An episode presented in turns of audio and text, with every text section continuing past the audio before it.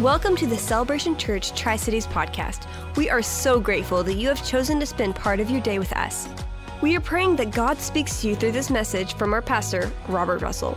For more information about our church, visit cctri.org. Enjoy the message.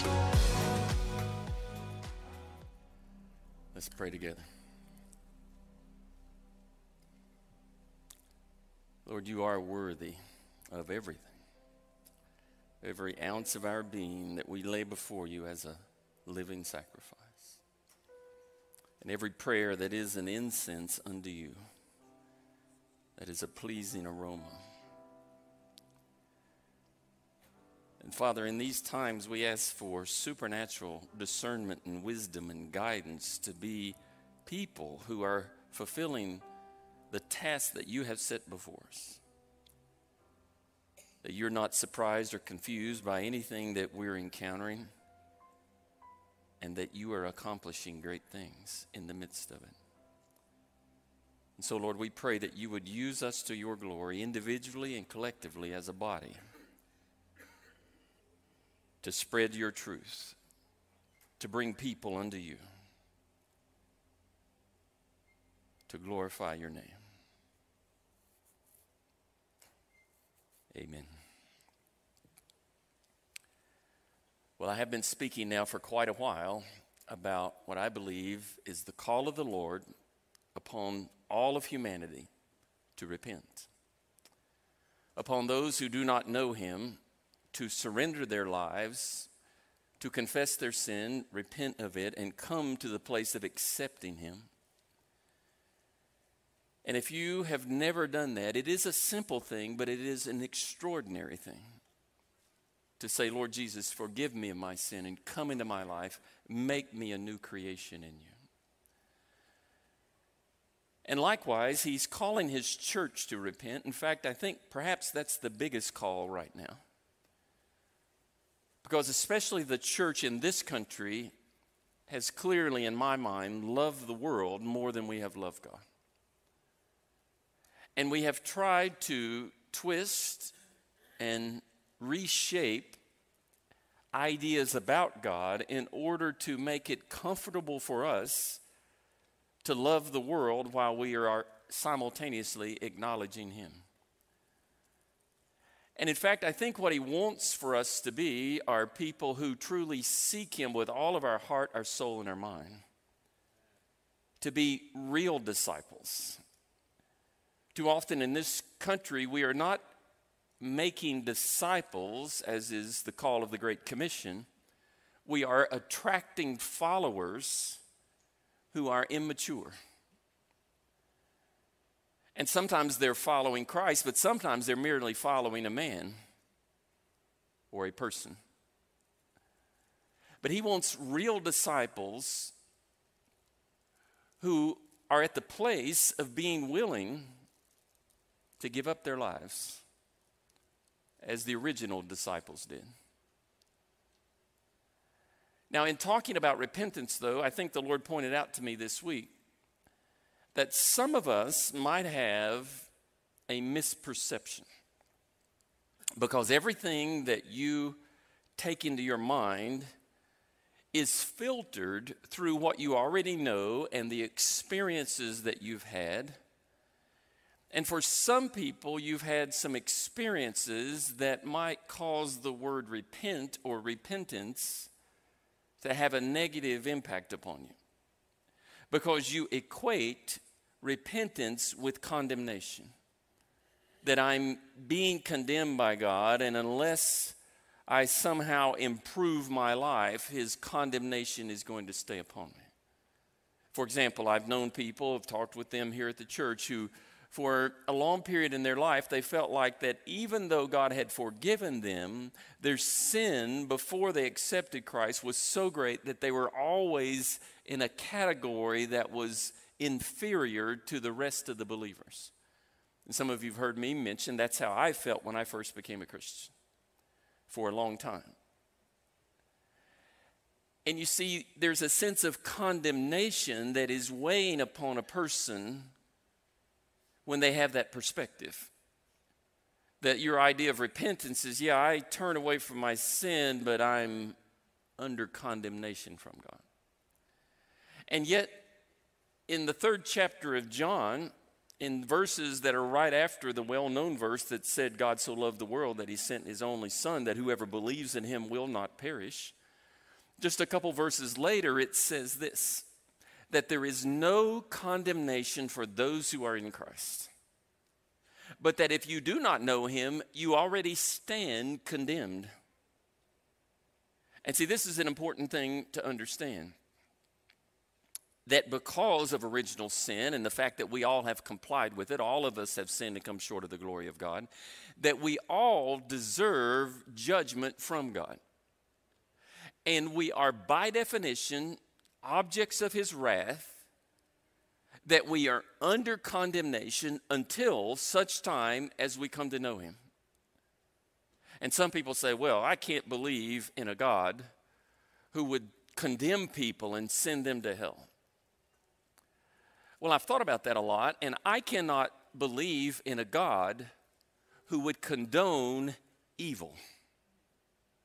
You see, that's the opposite of that.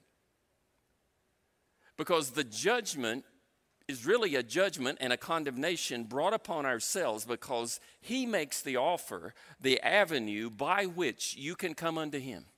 And it's clear and it's simple, it's not complex. It is in Christ and Christ alone. There is no other way unto the Father. We do not espouse universalism here at all because it is impossible to come to know God the Father except through the shed blood of Christ that every human being needs the sacrifice of Christ, what's called the propitiation, the covering of Christ, that we would have His blessing, His forgiveness, in order that we would have a relationship with God the Father. And you see, because He has made this avenue, and because He is holy, and He is just and righteous, it is impossible for him to have fellowship with evil. It is impossible for him to condone it. Therefore, he must judge it. He must condemn that which is dark. And in fact, do we not want him to do so? Do we not want judgment upon evil?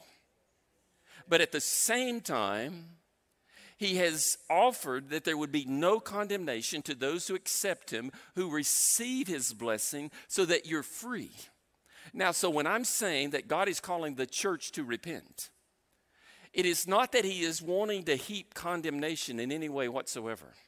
It is because of His great love, because you have been forgiven, because the church is wayward and seeking after the world, that He is saying there is a much, much better way. See, look at the landscape of all of the Christians over the last few decades in this country who have been wayward from God and experimented with different aspects of the world and who have been wounded and damaged deeply. And many of you here could say, Yes, I know. I've experienced it. And what God is saying is that those who come unto me, who seek me with all of their heart, their soul, and their mind, that they can walk in the joy of their salvation, that there is no condemnation unto them. But as they experiment with the world, as they continue to taste of the world, they are missing his best. And so he will send warnings. He will discipline those he loves. He will send judgment to call his people back to himself. And so this is where we were last week in the book of Joel, and I entitled it Return with All of Your Heart because this is the call of the prophet of Joel upon the people of Israel, and it is the same call that is going out today. In fact, if you participated in the return that went that took place yesterday in Washington, or if you watched it online, I'm sure it's going to stay online. If you've missed it, go back and watch it. In fact, I would strongly encourage you to go back and watch what Jonathan Cahn spoke yesterday between 11 and 12. So you can fast forward and find it in there. But if there's anybody who has a perspective on what's going on in the world right now from a spiritual standpoint that is from the Lord, I believe it is him. And he's speaking truth very clearly and very boldly. And go and listen to it and find it. We'll probably post it on our website this week if you have trouble locating it. But the return was really largely quoting from the book of Joel because Joel was a prophet who spoke to the nation of Israel after it had divided into two different kingdoms, the northern and southern kingdom. And he was declaring to them the word of the Lord, which said, Return to me, that is, return to the Lord with all of your heart, with fasting, with weeping and mourning, and rend your heart. And I talked last week about this idea of rending your heart is, is tearing it open down to the most fundamental core and seeing what's there because God sees to that level in your heart. I believe that God sees the depth of our heart far better than we do. This is why he can say about one whose life does not look so great that he loves me with all of his heart and soul and mind, and another who has the appearance of being a godly person, but really has the facade of a Pharisee, he can say his heart is cold and away from me because he sees beyond any facade that you set up, he sees what's in your heart. And in talking about this idea of rending your heart, tearing it open, I was talking about how I believe right now in the country there are many people who are lamenting various things. They're lamenting the condition of what's going on in the world, and, and they are concerned about their family or their personal situation. And if they have any inkling to seek God, and statistics tell us that about 80% of people in America pray at least somewhat regularly. Now, they may not be praying to a God they know, but in some form or another they pray. So there are a lot of people asking God to do things. And so they may be seeking God, but not seeking Him personally, seeking Him to do things for them. And I was saying last week, if that is our lament, if our only concern right now is to pray and seek God to, so that He will do things to improve our condition, that it is inadequate that is not weeping and mourning and rending your heart. And maybe you're looking at the landscape of the country and you realize how far it has fallen in recent decades and, and how decadent we have become, how wicked we have become. And maybe you're saying, for that reason, I'm asking God to intervene, which is a justified reason. But if that is the reason alone, it is inadequate. And see, if, if all of your concerns are about things of this world, it is inadequate. And what I was saying last week, and I want to reemphasize in this week's teaching, is that God is calling us to rend our heart, to recognize the rebellion, the wickedness, and the sin that is in the depths of our soul, and that it is not just about what's going on in the world, it is our darkness, our rebellion against Him. That ultimately our sin is against Him. What we need to rend our heart about and repent from is how much we have rejected Him last week, I know when I was teaching, the Lord reminded me of something and I didn't want to share it. And then He reminded me again last night, and I finally said I would. See, because I likened how we are treating God to a rebellious child, or re- really a rebellious teen. One who has a good father who cares about them, who tries to take care of them and provide for them, but we rebel against them, we disregard them, we disrespect them. And that's how we've been treating God. And what the Lord reminded me of is when I was about, I'm going to say 17, I had been probably to a party with people I associated with from school that I thought were cool, even though we were foolish. And I'd been drinking.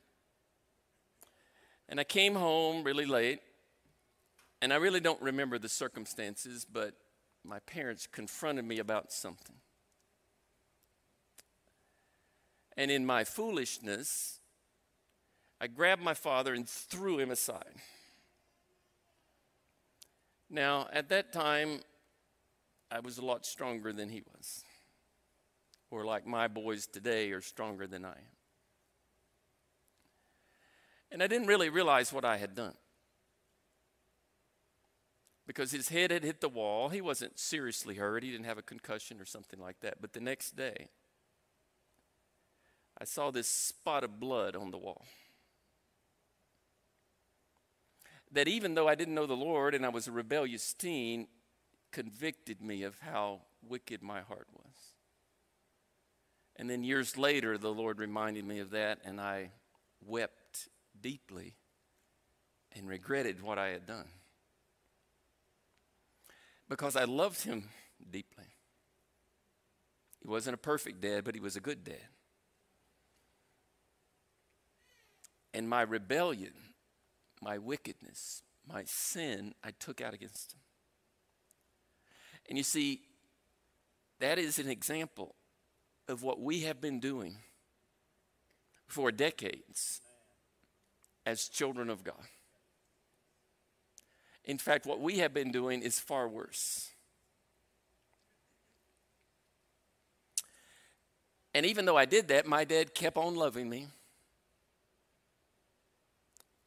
And the last words we ever said to each other before he died was, I love you. And if an earthly father could be that way, imagine your heavenly father every time you throw him aside. And how much more he comes to you and says, I still love you. The song Reckless Love that Cory Asbury has sung, some have criticized him for writing that saying that God's love is not reckless. But if you understand his explanation of writing it, it's perfectly understandable. He was a young man far from the Lord, and he said, God came after me, that he was reckless and abandoned coming after me. And God's love is like that, that even though you would shun him and throw him aside, he would come after you. Amen.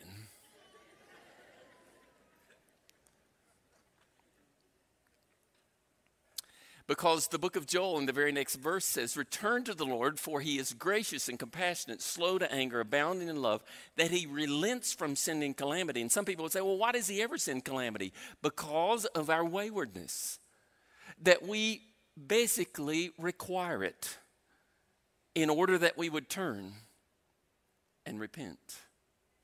But it's not his desire. His desire is to send blessings. And so the people from the return, and we have been joining with them. The scripture says, Declare a holy fast. And we've been encouraging you to fast and pray, to deny yourself, to seek the Lord. That every one of us, from the youngest to oldest, would, would say, Lord, we need you. We are desperate for you. And I've been thinking about this. I've been thinking about a lot of things that are really needed in the day in which we live and I, have tried to figure out human ingenuity about how to accomplish them, and I'm at a loss. In other words, how to bring about a revival in this nation, I can't begin to fathom how to accomplish it. It has to be a, an extraordinary work of the Spirit of the Lord. And yet, who could have imagined where we are in 2020? He is at work bringing people to a place of brokenness where they will either submit to Him or harden their hearts against Him. There is this critical choice that is before every one of us. And see, the call upon the church is the same call that Joel made to the people of Israel. It's to, to repent, to declare a holy fast, to weep before Him that He would spare His people. You see, in the history of the world, literally, there have really been two countries that proclaimed God more than any other. The first is the nation of Israel, even unto this day. And they've been the most persecuted people for it. But the second is this nation that carried the, the banner of Christianity more firmly, especially in, in the recent centuries, than any other history, uh, nation in the history of the world. And yet, in recent decades, we have defamed the name of Christ more than any other nation right now. And so, is his judgment just upon us? Is it deserved? The answer is yes. But our call is, Lord, spare your people. That we would humble ourselves. And I think, particularly of the younger generations right now, so many of whom have not had adequate instruction in Christ who are simply trying to find an answer in this world by seeking after the things that are before them, not knowing that there is much deception and destruction within it. And they are the ones who most deeply and earnestly need a touch from the Spirit of the Lord. This is where we would pray, when you're praying, pray that the Spirit of the Lord would pour out upon young people, that they would see visions and dream dreams that would draw them to want to know Him. The last part of what we talked about last week, we're still in last week's sermon, is what the whole return is about based on what's stated in Zechariah and other places in the scripture. That in that case, the forefathers in Israel had been people who had rebelled against God, and even though He had warned them, they did not turn. But the Lord said to them through the prophet Zechariah, Return to me, and I will return to you. Do not be like your forefathers. I believe that's the call of the Lord right now to the people of this country. Return to Him, and He will return to us. Now, where I want to go today is to continue to talk about this idea of rending your heart and recognizing that our repentance must be at the level of recognizing our offense against God Himself. And to do so, I want to go to Psalm 51. And I'll go through part of it and then come back and explain it. The writer here says, Have mercy on me, O God, according to your unfailing love. Now, notice he says, according to your love, not according to what I have accomplished or what I deserve, but according to your love. To have compassion to blot out my transgressions based on who you are, your compassion. To wash away all of my iniquity, to cleanse me See, that's one of the reasons that God, I believe, ordained baptism as a symbol of washing away sin and being cleansed, being made new afresh. The writer goes on to say, For I know my transgressions, my sin is always before me. For any of you who've gone down a wayward path, and then something caused you to see the error of your ways and you repented for at least a season your sin was always before you. It was always on your mind. You couldn't get it away from it. It took a while for God's forgiveness to take root in your soul that you could leave it behind you. And that's what the writer here is saying is my sin. It's right there in front of me. I can't get away from it. And then he makes this extraordinary statement. He says, Against you and you only have I sinned and done what is evil in your sight. See, our sin most often involves an offense against somebody else. But here, the author says, My sin is against you, God, and you alone. And he says that because when you do sin against another person, you are sinning against God's creation. And essentially, by definition, your sin is against God. Every sin is against God. Every sin is a violation of the character and holiness of God. To lie is to do the opposite of the nature of God, it is a violation of his character. Everything that is stated in the Ten Commandments is to violate those, is to violate the character of God. Like where he says, Have no other gods before me. When you have idolatry of anything in this world, you are saying that this is a God rather than him, which is by definition oh, an offense against him. For he is the only God. And see, the, the writer goes on to say, Then you are proved right when you speak, and when you, ju- you are justified when you judge. In other words, he's come to the place of recognizing his own sin, his own darkness, and he's saying, God, you are justified when you judge me. That's why I've said over and over I know that I deserved death. That any of us, when we come to a recognition of the depth and darkness of our own sin, we, sh- we need to come to that place of recognizing his judgment against me is just. And if you think otherwise, you do not see the darkness of your own heart. He says, Surely I was sinful from birth, sinful from the time my mother conceived me. Now, there's some people that have a, a, false teaching about saying that somehow sex in this form is, is not good or something. That is not at all what he's talking about. It, uh, sexual relations between a husband and wife, male and female, in the context of marriage, are blessed by the Lord. That's why the scripture says the marriage bed is undefiled because it is a blessing from the Lord, intended to be a blessing. So that's not at all what the writer here is talking about. He's saying, though, that he understands original sin. He may not have had the theology in his mind, but he's understanding that even from birth, there was something in me that rebelled against God. And those of you who've had little children, how precious and cute they are, it's shocking when they turn two or so and you realize something in there is not good. Is that not true?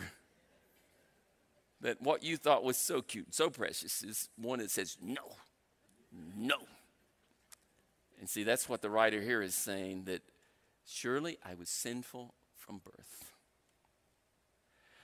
Well, then we need to recognize who the writer was. It's King David after his sin with Bathsheba. And in fact, one commentator that I read recently said that even though this is considered to be a psalm of David after his sin of Bathsheba, it must have been some other time because his sin was against many people, not against God alone. Well, that commentator did not understand that every sin is against God and really against Him alone, even though it affects people. And so let's explore a little bit about this scenario. Many of you know it fairly well. But it's about the mistakes that David made as king. And while there's a little uncertainty about the time frame, it appears to be earlier in his kingship and at a time when he was still strong and should have been about the business of God. It says in the springtime, at the time when kings go off to war, David sent Joab, who was the commander, his the second, you might say, in command under the king.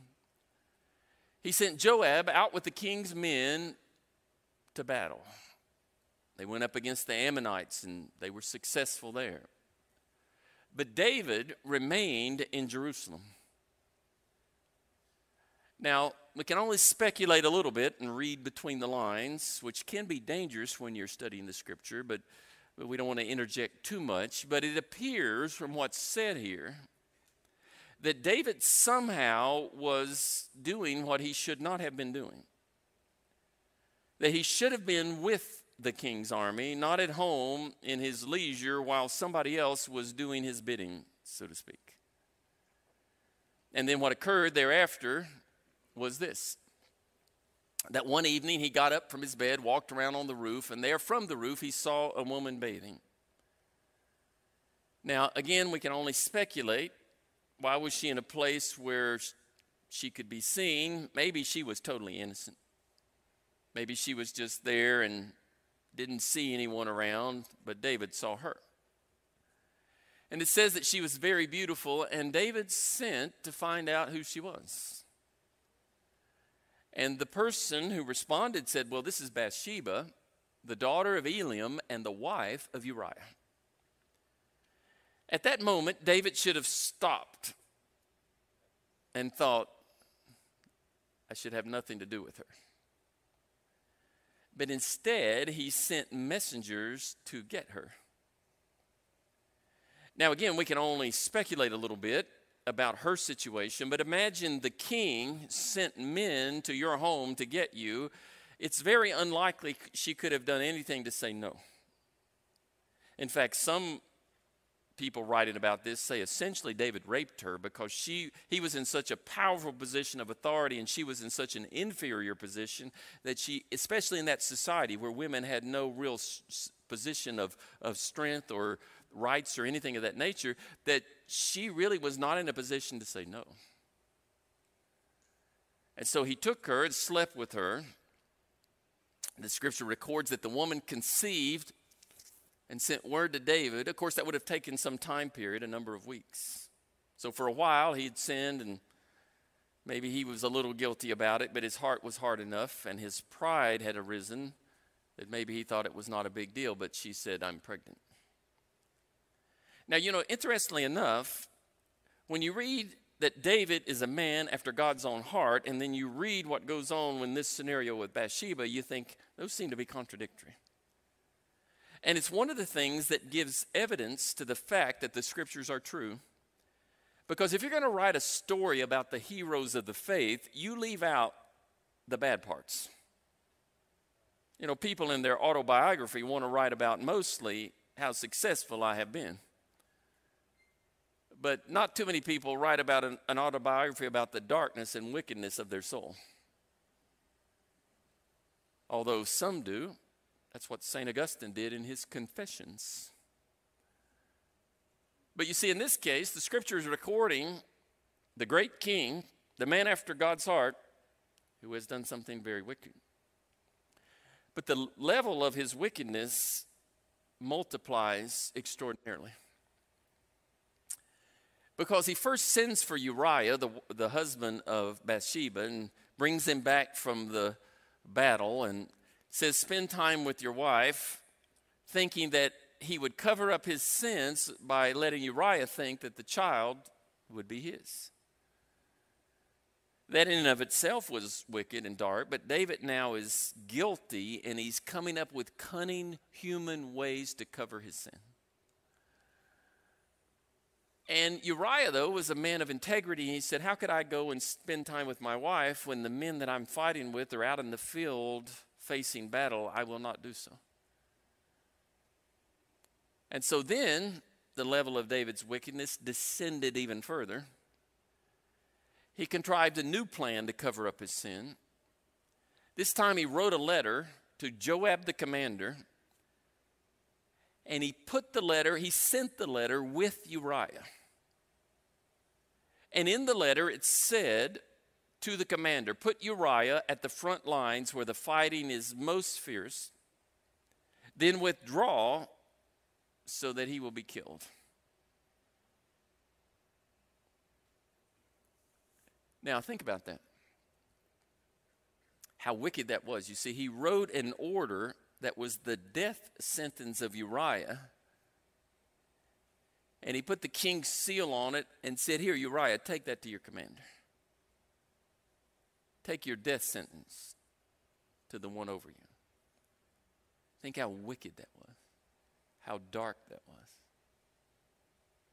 I won't go into any detail, but after I taught this last night, a person told me that they actually knew of a situation similar to this, where a person had had an affair, a child was conceived, and they set about having the mistress murdered. I mean, a real story, exactly like this. You see, in sexual sin, our heart becomes the most hard and most deceived and will do the most dark things. And so it was that Joab went into battle under the orders of the king, put Uriah in a place that he probably would have never done so, probably wouldn't even have attacked that part of the city because he knew the strongest defenders were there. That they came out, they fought, and Uriah died, but not only did Uriah die, some of the men of David's army fell. In other words, by giving this wicked order for Uriah, that not only did it cost Uriah his life, but it cost other men their lives as well. The darkness of David's sin now has descended to a level. Now, you could say, well, all sin is sin, but the consequences of sin does vary. And he has descended to a level because of his pride. You see, he's the king thinking, I can do all of these things. I can take another man's wife, I can cover it up, I can even have a man killed. Now, David had been a warrior, he'd killed people undoubtedly. He probably didn't regard life as valuably as he should. And so, David sinned against many. Now, remember in Psalm 51, he says, I've sinned against you, God, you alone. But if we look at the people that he sinned against, he really sinned against the nation on two fronts. First, by not being with the army in the beginning, but then by all of his actions. And doing this as a king, a leader sets a position and they can encourage people toward godliness or ungodliness. And so he has sinned against his own people, his own nation. And the higher your level of responsibility, the more the ramifications. In other words, God may give you responsibility, as the scripture talks about, for tens or hundreds or thousands and so forth. So sometimes your responsibility is at a level where the ramifications are for a few people, and then sometimes for many people, but for some people, it's for an enormous number of people. And we know with the kings of Israel that some of the kings led the entire nation back toward God, and some did just the opposite. So he sinned against the nation. Then he, he sinned against the messengers that he sent to get Bathsheba. See, think about it. In their job, they know it's wrong. And they're now having to do the dirty work, so to speak, of going and getting this woman because the king ordered them to do so. He sinned against them. He sinned against Bathsheba, most certainly, no matter how you look at it, that his wickedness was against her. He certainly sinned against Uriah, probably more than anyone in the whole scenario.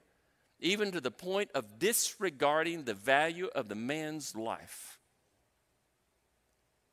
When you're willing to take the life of another human being because of your actions to cover up your sin, there's something very dark about that. And do you realize that is often what abortion is in this country? Taking the life of another to cover up or vanquish to be done with my sin. There's a pastor down in, um, I think he's in Texas, who spoke at the Promise Keepers event recently. And he told about the scenario that he went to a Christian college. And there he met a young woman, and they dated for a while, and she became pregnant. And while there, he pressured her to have an abortion. Now, mind you, he's a pastor now. He was a Christian then, but an immature Christian. He pressured her to have an abortion. He paid for it, and she did. And then years later, he'd become a pastor. He'd confessed his sin, and he talks about it publicly. And he said that one time he was invited to go back to it's Baylor University where he went and to speak at the chapel service there. And there he confessed his sin before all the students, what he had done.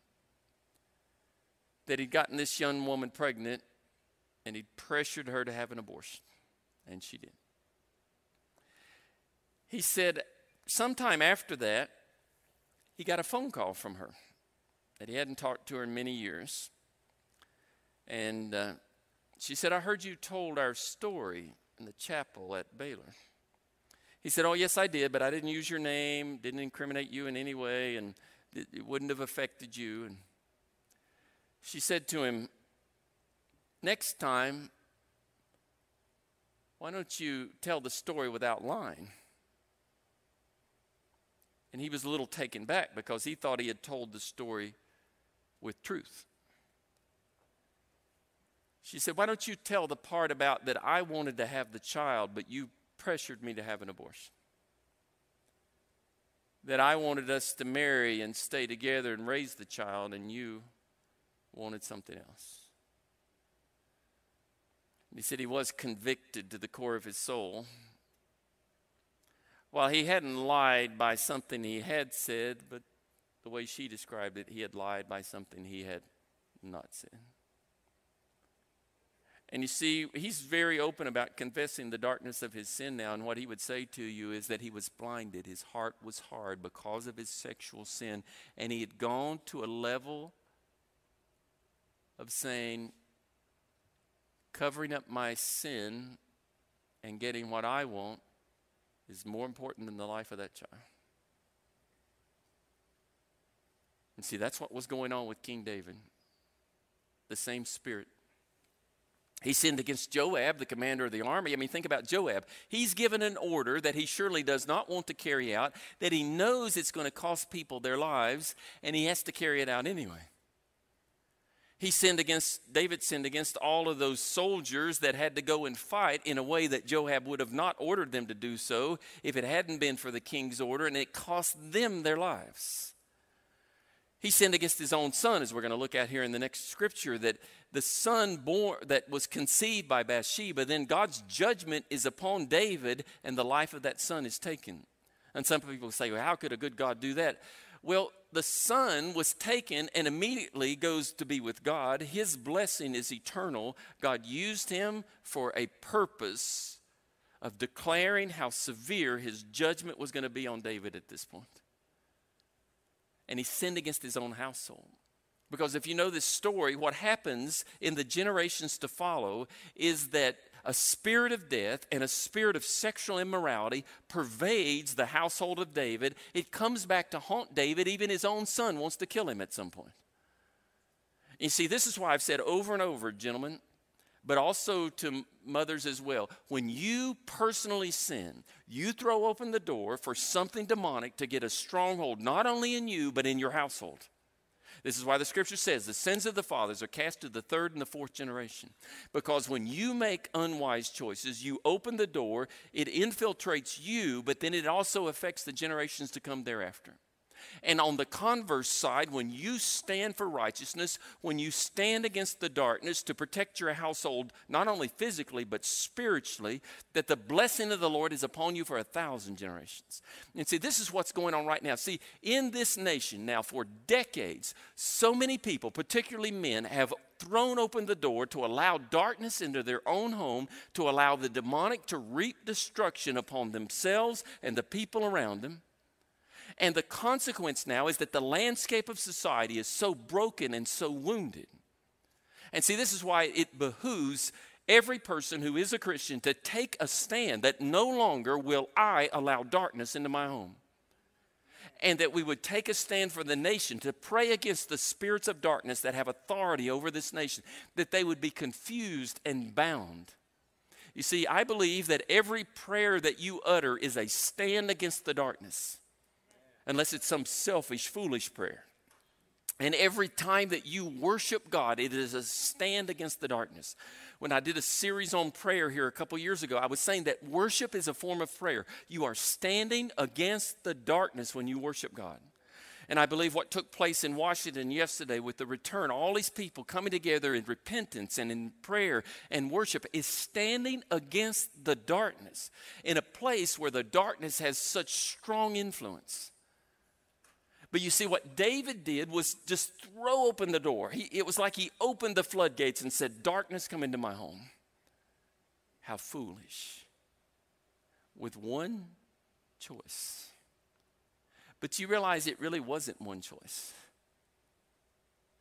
You see, because I used to say to my sons, if you wait until you get into a situation where you are tempted to decide what you will do, you will fail. But if you are building a life with Him and walking with Him, that is with Christ, and you are consistent in your choices, when you face great temptation, you will turn away from them. What had happened with David is gradually, somehow, his pride had grown. And his perspective that he could handle it without God had come to a place that his lust overcame him, his pride overcame him and then it got deeper and darker. And so the consequences of his sin are recorded in 2 Samuel. There, the prophet Nathan is sent to him and basically tells a parable about a person who was very wealthy taking from someone who had very little. And the way he tells the story, it makes David really angry. And then Nathan says, You are the person and it penetrated David right to the heart. Undoubtedly, the Spirit of the Lord had given the prophet the wisdom in how to say it to David, that it had penetrated right to his heart. You see, the darkness of what he had done was there, but he had tried to hide it in his coldness and in his hardness. But it was there, it was deep in his heart. And God, if David wouldn't rend his own heart, God would do it for him. Let me tell you, he will do that for you too, by the way. You might think that you can hide your sin for a long period of time, but the scripture says, Be sure your sin will find you out. That eventually, if you do not confess, He will rend your heart for you. And sometimes He will expose it very, very publicly because He loves you. Because He knows it's going to take this public disgrace for you to come to the place of repenting from what's going on. And so then Nathan says to, Uriah, uh, to David, he says, Why did you despise the word of the Lord by doing what is evil in his eyes? See, he's saying your sin was against God. You struck down Uriah the Hittite. He didn't say that you had Joab do it for you, he said you did it. And you took his wife. He's saying how wicked you are that you murdered another man so you could get his wife. How wicked. He says, You killed him by the sword. He said, Therefore, the sword will never depart from your house. Which, if you know the whole scenario, that's exactly what happened. There was a lot of death inside the house. See, because of his sin regarding death, this spirit of death had authority in his household.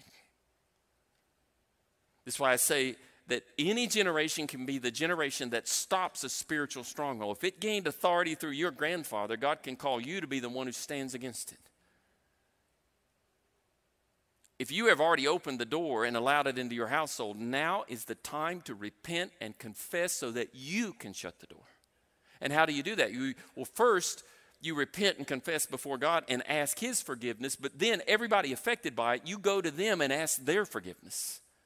If it's your own children have been wounded by your actions, you go to them and ask for forgiveness. And that's how you start closing the door and walking in holiness.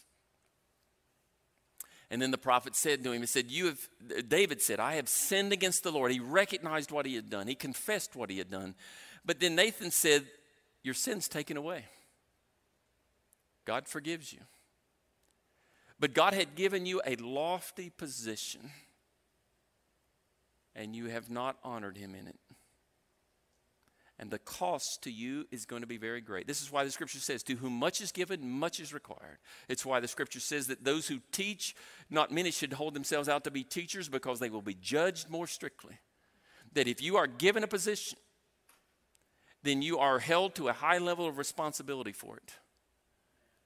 He says, Your sin is taken away. You will not die. But because of what you have done, that the son born to you will die.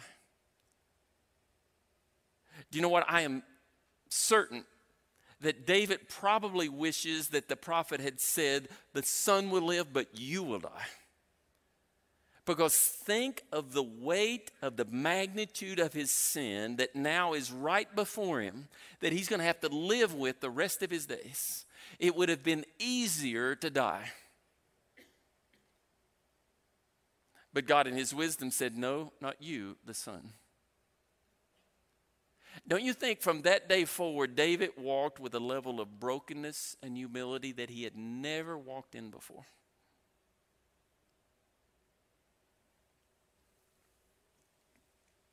And see, David is the one who wrote Psalm 51. The earlier part about I have sinned against you and you alone. Or where he said, My sin is always before me. You bet his sin was always before him. Because he had come to this place of conviction. You see, now this the reason I'm talking about this is because what I said last week, that we must come to a place of recognizing our sin is against God, our offense is against him, as an individual, as a church across the country, and as a nation. Our offense is against God. And even though, see, look at the magnitude, the multitude of people that David sinned against. There were many, many people he sinned against. Dozens. And yet David said, My sin is against you and you alone. He knew that at the core, at the depth, what he had done violated the character and nature of a loving God. And that's why he wrote these words that continue in Psalm 51. He says, Cleanse me, and I will be clean. Wash me, and I'll be whiter than snow. He says, Let me hear joy and gladness. You can bet there'd been no joy and no gladness in his heart for a long period of time. He said, Let the bones you have crushed. Now, in reality, his bones feel crushed, but it's not God who did it, it's David who did it to himself. He said, Hide your face from my sins, blot out my iniquity, create in me a pure heart. He says, Don't cast me from your presence. See, that what he is stating there is a prayer. And do you realize that is a prayer that exactly describes how we should be praying for the nation?